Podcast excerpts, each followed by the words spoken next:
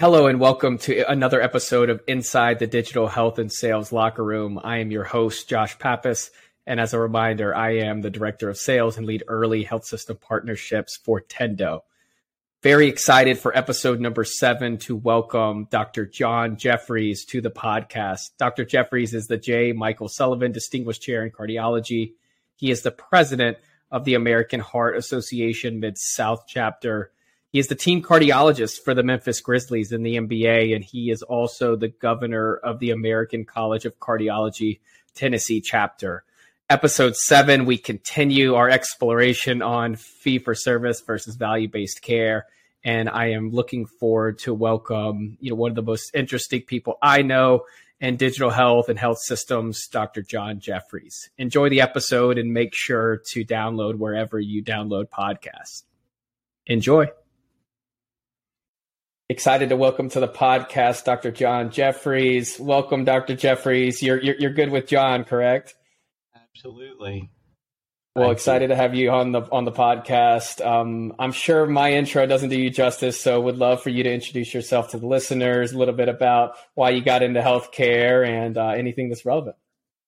Yeah, it's all made up anyway. All that intro. No, seriously. I, uh, uh, so I uh, I'm a cardiologist in Memphis, Tennessee. I'm the current governor of the American College of Cardiology here for the state and the president of the Mid South chapter of the American Heart Association.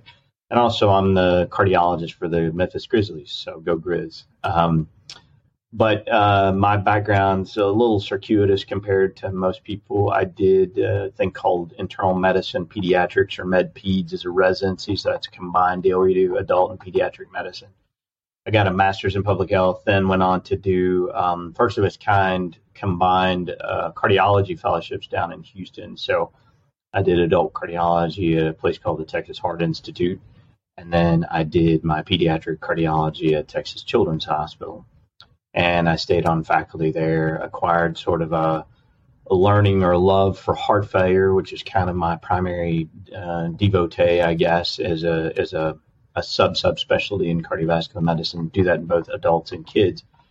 But the other thing is I acquired a learning for genomics. So Baylor and Houston's kind of the epicenter for sequencing of the DNA and genomics and genetics. So kind of built my career path based on what's called heritable cardiovascular diseases. So uh, things that you can be transmitted through your genetic material. And that's pretty common stuff. A lot of things that um, people are familiar with and everything in cardiology has some genetic underpinnings. They're just not always as obvious. Uh, and then have been doing that for a while. Moved to Memphis about four and a half years ago um, to to run the cardiology program here. Uh, have been blessed have about 250 peer-reviewed publications. I'm an editor of a couple of textbooks along with a few of my friends. Um, we do a lot of work that's NIH funded and then industry funded. And then uh, in May, I'll be uh, graduating with a master's in business administration from the Wharton School of Business at the University of Pennsylvania. So that's kind of, I guess, me in a nutshell. I have uh, married, have two wonderful kids, and like to play golf and tennis and that sort of stuff when I get a chance, which isn't frequently enough. So Perfect. Well, thank you and welcome for welcome to the podcast, Dr. Jefferies. John and I actually had chances to meet. Um, our paths crossed when I was doing some RPM hospital at home work with Biofourmis, and got the cool opportunity to come out to Memphis. And he treated me with some good Memphis barbecue there there in the office. So um, that was that, that, that was, that was good. Yeah. I know, right? Um, well, good. Well, before we jump into some of the uh, juicier segments, um, would love to you know hit, hit you with some icebreakers. So, um, unique background for sure. So let's let's start off with you know maybe your best story being a teen cardiologist and and maybe how you even got into that. Yeah, um, you know, I, I'd say it's not necessarily an individual story. It's just kind of a cool component that that I get to review the data on people are going to become NBA professional players, right? And as a part of that, I'm a part of a network of cardiologists across the country for all the NBA. And um, so it, it's a pretty serious business when you think about the impact that these players can have on a team, on their community, on society, on finances. and so you want to make sure that you're that they're healthy and doing well. And so I, I think that's the biggest resonance for me is just the responsibility and making sure that their echocardiograms are okay and their electrocardiograms are okay and all that kind of stuff. And it, but it's a lot of fun. And because of that, obviously we have have a great relationship with the team, with the you know some of the ownership, and that's been uh, probably the most enjoyable part is just seeing really what the NBA is all about. And it's it's a big business, a big deal. And being in medicine, you're never really exposed to that kind of you know behind the curtain sort of stuff until you get into these sorts of positions. But it it's been it's been great. Obviously, Grizz are doing really well this year. Uh, they had a good showing in the All Star game last night, so we'll see how how things go. Um, so I've enjoyed it, and uh, I got into it. Um, I, have always had a career that's sort of based. So most of the things that would affect an NBA player are back to genetic material.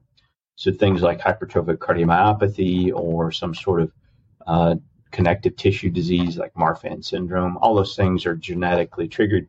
So how I got involved was just they sort of knew my expertise and were kind enough to include me in some of those things, and then it just sort of grew organically from there. That's exciting, and it's it is an exciting time to be to be a part of the Memphis Grizzlies. I would argue the most exciting um, there in the NBA. Well, well, cool. And then before we, we jump in, if you could kind of go to dinner with a sports star, or, or if you've had a really kind of unique uh, sports star that, that you had a chance to go to dinner with, uh, what would it be? Yeah, I'd probably go off script a little bit. I mean, I guess talking about basketball, but I, I think current, and I'd have to think about historically living or dead. It might be a bigger discussion, but currently, I'd probably go with Lionel Messi.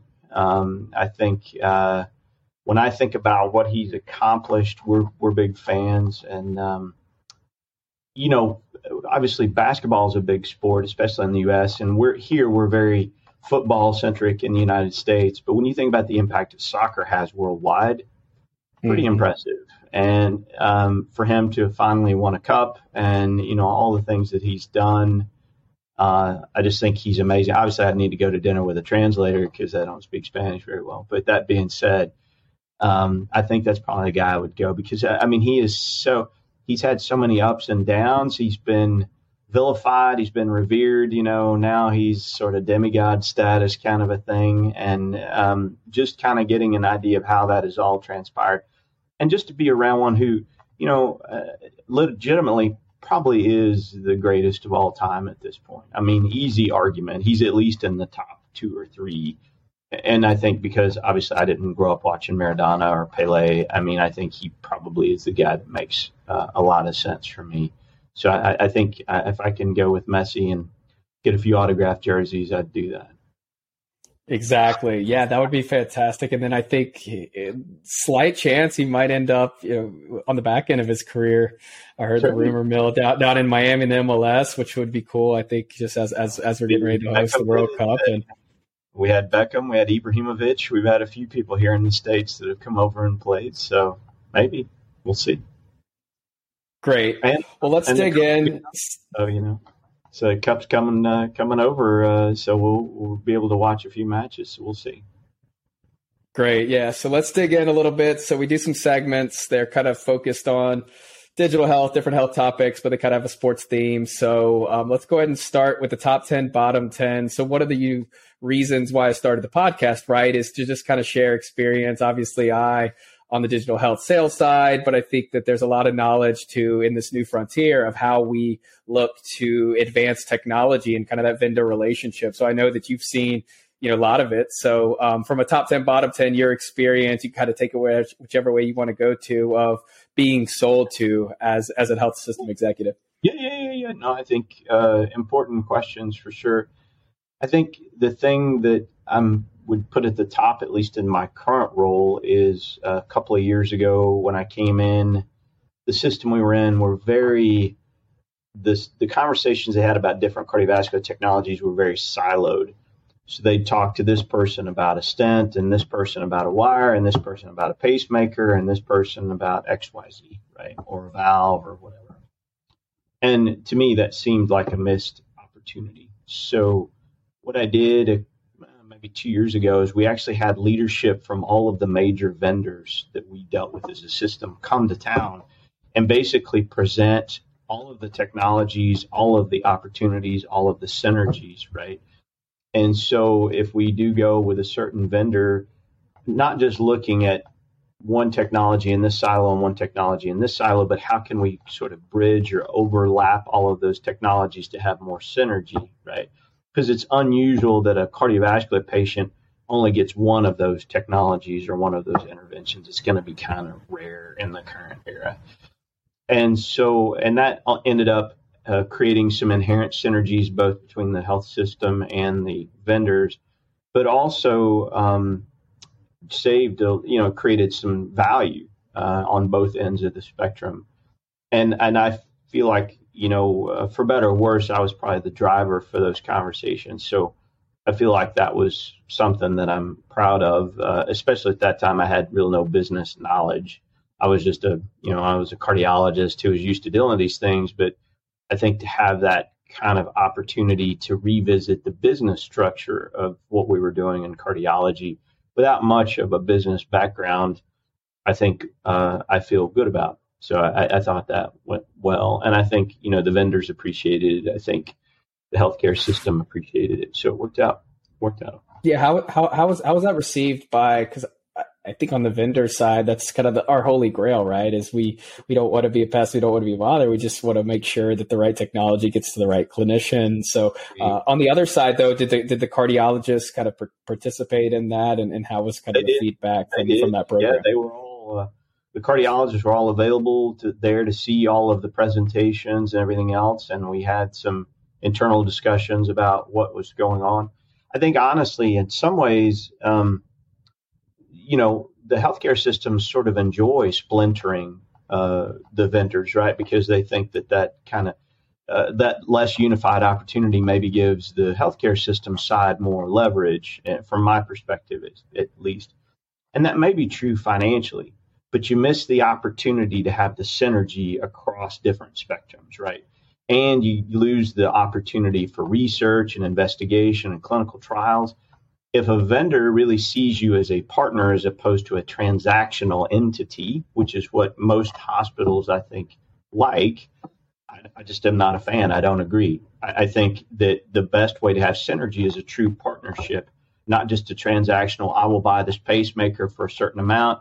I'll buy 20,000 of them and I get a certain amount of of consideration because of that on other products, which is how most healthcare works in the current milieu.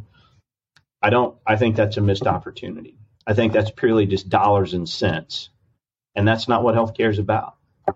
Just isn't. It's a component. Yep, agreed. You're wrong. The dollars matter, but is that really why we're here? No, it's not. And that's part of the breakdown in the healthcare system currently in the U.S. Anyway.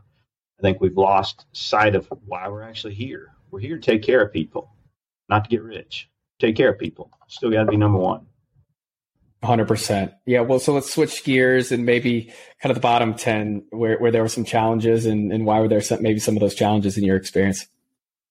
I wouldn't call it a, a challenge, more of a, a, humorous anecdote, I guess. So I've I've had people come in and um, on the vendor side wanting to argue with me about something, you know, present data on heart failure or cardiomyopathy or cardio oncology, and they'll be talking to me and I'm like, and they're, you know, sometimes we'll kind of debate, and then it'll turn out it'll be a paper that I was a co-author on, and it's just like, listen, I've been doing this a while, uh, and the stuff you're referencing is actually stuff that I wrote, right? So sometimes I think there's an opportunity to understand, you know, providers have been doing this for a while and we invest a lot of our life. You can't just Wikipedia this and get up to speed in 10 minutes. So sometimes that's an opportunity maybe for people just to step back and understand, you know, what they are. And and the flip of that is obviously the the vendor side understands exactly what we were just talking about a whole lot better than the cardiologist does, the business component, right? So it's back to being a partnership. You know, don't don't don't come to me trying to lecture me about the science if it can be avoided because I probably have a little bit of the understanding of the science, but I probably have a limited understanding of the business opportunities in general as a provider. And so I think those are the two things where let's understand where the strengths are. Let's meet in the middle and work together. Yeah. And I think that goes back to preparation, but being able to you know, leverage your responsibility. Well, good. All right. Let's switch. Keep... It, it's a lot, you know, learning cardiology in a weekend, kind of hard.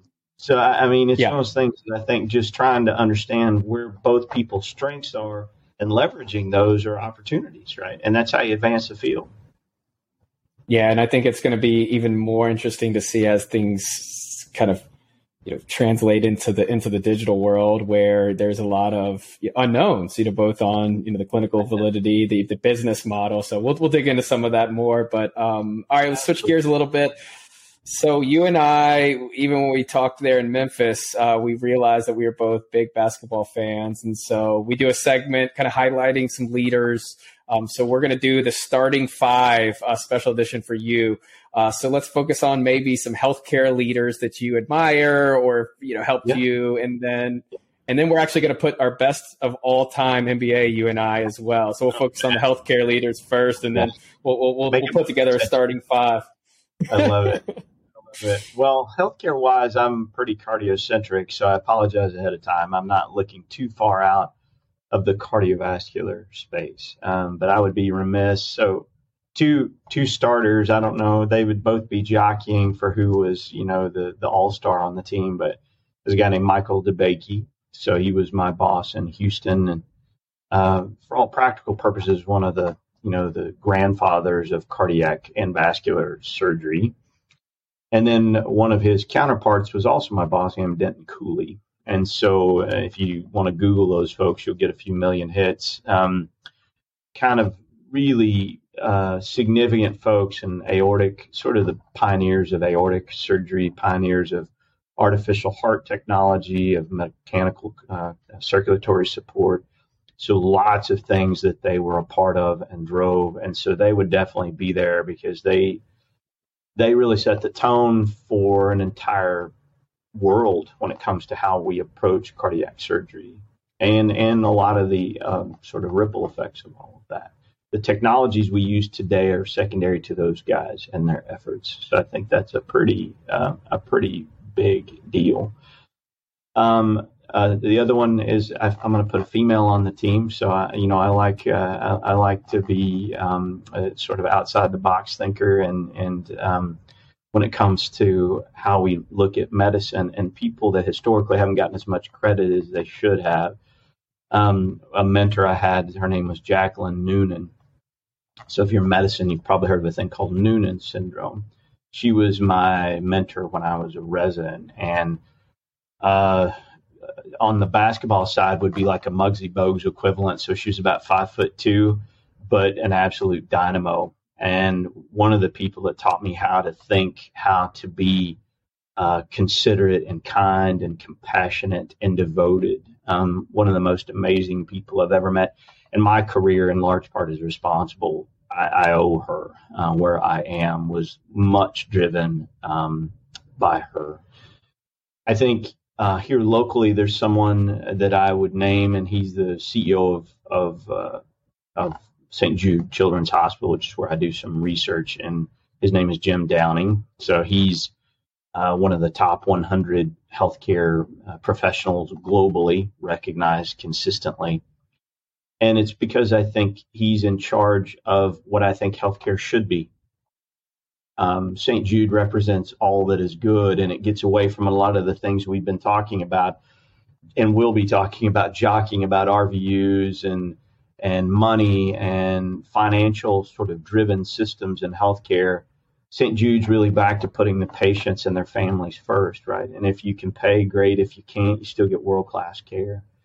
And I and and from my perspective, and I travel the globe, I think St. Jude is the most recognized brand in healthcare on the planet.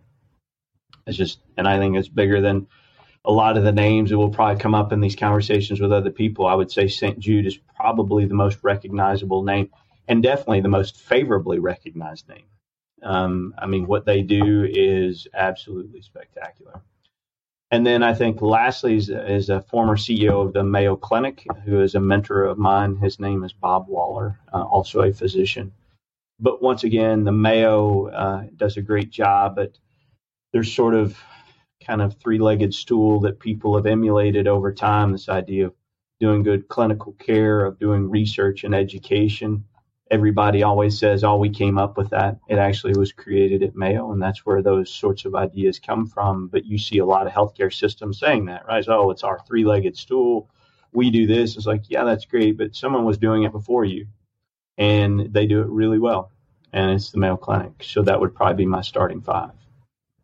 Yeah, that's a rock star list right there, and appreciate the shout outs. We'll make sure and, and, and, tag all those folks for all the credit that they get. Um, let's let's let's let's switch gears and now go to your actual NBA all time, and maybe let's start with what you you and I will go back and forth. Let's start with maybe the guards, a point guard and shooting guard. You give me you know your two, and then I'll I'll give you my two.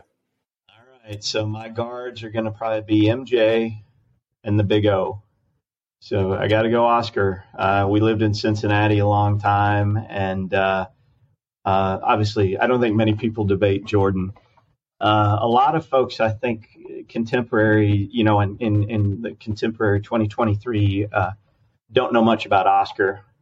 Dude was a star and absolutely amazing. You look at his numbers and the consistency. And if you watch ESPN, you see his name on there all the time when it comes to records that are current or trying to be broken he's on there. So I mean, he he's fantastic. So I think those I I did a lot of thinking about this, but I think those would probably be my my two. Those are good. I have Michael Jordan as well, and I'm here. I'm here local in Charlotte, so I'm going to add Steph Curry and maybe some some new flavor. Uh, both those both those have the Charlotte, North Carolina connection, and uh, you know, Steph. I think the way the way he shoots, we've talked about it before. Uh, so I'm going to go those with my guards. I, I can't argue with Steph. He the best pure shooting player probably in the history of the NBA. I mean, there's no doubt about it. So, yeah, but, still still has some some room some room to go too, which is exciting. Get Oscar or Steph, you're doing okay. Perfect. Well, let's let's let's move over to a couple forwards then, and I guess here's where the, the, the range can can go. But I'll let you start with your two forwards. So I'm going to stick LeBron in one of those positions, and then I debated this one. I'm still kind of some equipoise. Um, I'd either go mailman or um, maybe Tim Duncan. Uh, so we have some history. Karl Malone actually uh, still lives in uh, North Louisiana, where my wife grew up, and so we we have interactions with those people and have a long-standing. And he graduated from the same university my wife did, which is Louisiana Tech. Now, many people know Karl Malone and Terry Bradshaw are graduates of Louisiana Tech. So, star, and you know he he was on pace to ultimately get have the scoring title. So, I mean, it's pretty hard to argue. But then I look back, even though I wasn't a huge Spurs fan, it's hard to argue against Tim Duncan not being. I mean, dude was transformative and just an amazing player, a dominant force. So um, if I had to pick between the two, I'd probably go with Tim, but I'd, either one of those I would be okay with. Agreed. And uh, and I grew up actually going to Wake Forest basketball camp. My dad was a high school basketball coach, and so I was a big Demon Deacon. So yes, I think I, I, I debated there Tim Duncan. I also went with LeBron James, and then I, I guess with my team Larry Bird. So we're going to be running and gunning um, with Steph Curry and Larry Bird, and I've always appreciated all his all the stories of just the the competitiveness, right? And uh, you growing up an oh, athlete and all the the legendary competitiveness, a legendary work ethic, and I, I, think you can't go wrong with any of the ones you outlined. Um, but uh, Bird definitely would be on my list. Bird fan too. Uh, I I wanted a pair of those Converse, you know, he had when uh, those green and whites. So no doubt, uh, yeah, you put him and Steph on the court together, that's gonna be fun. All the crazy passing and the shooting, you know. Bird will do some over the head, behind the back, and then Steph will shoot it from half court. So, I mean, that would be pretty good. So, yeah. And then the final one, I guess this position is changing as we speak in real time, but it, I guess what we consider the center, right? As you have, you know, now Giannis and all these other guys playing, you know, I guess center, center guard forward. Uh, but you know, what, what, what center would you, would you put? It's gotta be Shaq. I mean, uh, dude was just too. And, and I think that we didn't call this into the discussion, but it was a part of my decision making is what kind of people are they as well. He is a generous soul, and he just seems like genuinely just such a nice guy, always having fun, but always trying to help people. But when you see all the places he's been and, and the impact he had, he's a force. The Diesels, he's the man. So uh, he would probably be my he'd probably be my pick.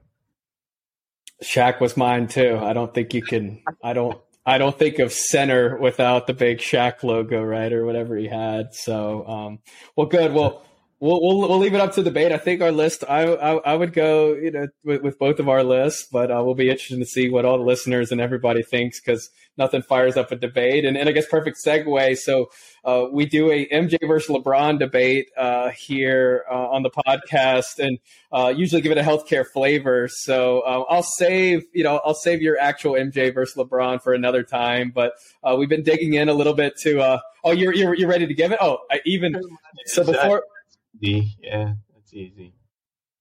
Yeah, exactly. So we'll, we'll, we'll go we'll go fee for service versus value based care, and then maybe if we have some time, we'll uh we'll, we'll let you you know go on the real MJ versus LeBron debate. Yeah. So uh, value based care still has to be the target of United States healthcare. I, you know, I see it every day. Um, you see uh, RVU centric kind of models really are about throughput, right? When you think about it. And it also encourages inappropriate testing, other things that even though the government has tried to crack down on, and we've written guidelines as cardiologists for appropriate use of care kind of things, it's still abused. And I think it only encourages a um, kind of a, a conveyor belt approach to medicine. And I don't know about you, but if that's my kid or my mom or somebody, that's not what I want. And most of the time, people are great with just let's just shuttle them through until it's them, right? It's like, oh no, no, no, I want mm-hmm. you to mm-hmm. spend two hours with me. Well, it doesn't work that way. You wanted the other RVU centric idea, so you get 15 minutes. And yeah, we're going to try and delve into heart failure and all its complexities in 15 minutes. Good luck with that. It is a problem. It is not the best thing. It is not the best thing for patients. It may look great economically on the paper now until we really do go more towards value based incentivization. But at the end of the day, I don't think anyone in their right mind actually wants that for their families. It's like, I just want you to see me as quickly as possible so 80 other people can be seen. That's not optimal health care. It isn't, and it never will be. If you're just doing something like something that maybe doesn't require interaction to a great degree. If it's just there for a flu vaccine, maybe you can do lots of patients that way, right? We talk about the complexities of cardiovascular disease and the implications, meaning dying. Um, you need to stop and think about that. This is someone's life that you are doing. And it's not about throughput then. It's about trying to stop and make sure that they are optimally managed and optimally informed and optimally educated, right? All of that you can't do that with the conveyor belt methodology, not in the current iteration. You might do it with other technologies like we have talked about. You know, if you're leveraging things that are virtual, if you're leveraging things that people can read asynchronously online and do videos, maybe, right? But if you're trying to cram the awareness, the education, the diagnosis, the understanding, all of that into such a compartmentalized visit, it's not possible. It, it's just not possible. So I think I, I, get the idea of wanting to increase the numbers for access, which I agree with. Access is a problem, but we have to come up with a different strategy to do that. Yeah, I couldn't agree more. And specific to cardiology, are you seeing the tide the tide shift? How many years do you think you know, are we just in the beginning stages of it? Um, what do you what do you see as kind of on, on the horizon? And and let's just say uh, you know, a geographical area like Memphis, right? Um, and and where do where do where do you see uh, do you see the big players coming into a place like Memphis, or um, do you see the health systems kind of leading yeah. the charge? I think um, I think I, I, like to be somewhat disruptive, so this will come out in this statement, I guess. So I think um, I think Memphis is still a little bit slow uh, to move in that sort of value based direction. That our systems are still very much uh, on the um, kind of productivity, RVU kind of centric idea. I think it is starting to change, and to their, you know, to our system's credit, which obviously we're part of all those things, I think it is starting to improve, but not at the speed that I would like uh, to see. What I would advocate for the listeners and and the and the consumers of, of this is that part of that really needs to be at a grassroots level. Is that you know how do you make these sorts of changes? Well, you make these changes through your payor strategies and through government, right? ultimately the government sort of what if we think about value based care, that's mostly being driven because of federal sort of legislation, right? And if you want more of that, then that's probably the mechanism. Now, is it going to happen quickly? No. But is that the way you institute longitudinal and sustainable change? Probably. So the point is, if you're relying on the healthcare system to always come up with these ideas for you, that's probably not necessarily the best strategy. You know what's best for you. There's only one expert on me, and you're looking at him. Same for you, right? And what is best for you and your family, you are the people that can make that decision. Not an insurance company, not a healthcare system. You and your family. Now, they can they provide you with information and resources and the needed things to make an informed decision? Absolutely.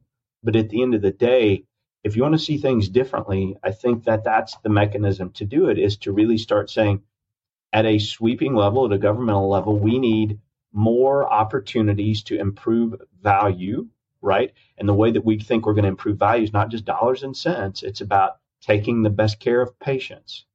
And a lot of that is not about health care, a lot is about health. The prevention of disease is where we should be investing money and time and resource. Caring for end stage heart failure is very expensive and the outcomes are still not very good. The prevention of healthcare is or of, of heart failure is way cheaper and a whole lot better for everyone. Period. Yes, couldn't could, not agree more. And I think the technologies that you and I have been following, the innovation, and um, those go hand in hand with with what you outlined. With technology is great, but that's not going to uncover the underlying business model and they, they both have to work and there's i think cardiology is a as it should be a space to watch uh, because there's a lot of innovation going on um, you know where where providers tech companies are taking full risk but um, I, I agree with you some some of that i think is going to be good spike in innovation but how, how do you sustain it and i think going back to the grassroots is, is really the only way um, yep. you know there there with that yeah. Well, good. So we do some advice for a rookie. So you obviously have a very unique, um, you know, a, a, a, unique path, right? So as you look at uh, some of the listeners who are maybe entering their MHA or entering, you know, as, as a med student, what kind of advice do you have, and, and where do you see things going? You know, when they kind of are um, are going and, and, progressing in their career, both uh, as a doctor, but then also too the blend of business now with kind of what you've been doing with Wharton. Yeah, I think um, exciting choice. You know, uh, I can't imagine doing anything different than what I do. Um, so I applaud you for that. I think what I would say is make sure you're passionate about it, uh, especially if you go into being a provider. Uh, it's a big lift for you and your family, right? You you miss a few holidays and a few things here and there and a little bit of sleep. Um, it's it's not easy. So you better make sure you really like it because if you didn't, it wouldn't be all that fun. Um, what I would say also is don't sell yourself short. Um, you know, we talk in society nowadays about 2.0s and all this kind of stuff. And I, I've, I've sort of lived that is that I've iterated throughout my career. I mean, now I'm getting a business degree, which a lot of people don't understand them. Like, why would you do that? And it's really because I want to make a better version of me and how can I make a difference and how can I impact lives? And I really think that that's a the best path, at least for for me, to accomplish that. And my point is, is once you get into a part of your career, don't just stop. Keep learning, keep thinking, keep evolving, right? Because who knows, you may be the next Surgeon General, maybe the next FDA Commissioner, maybe you're the next President or CEO of J and J. Who knows?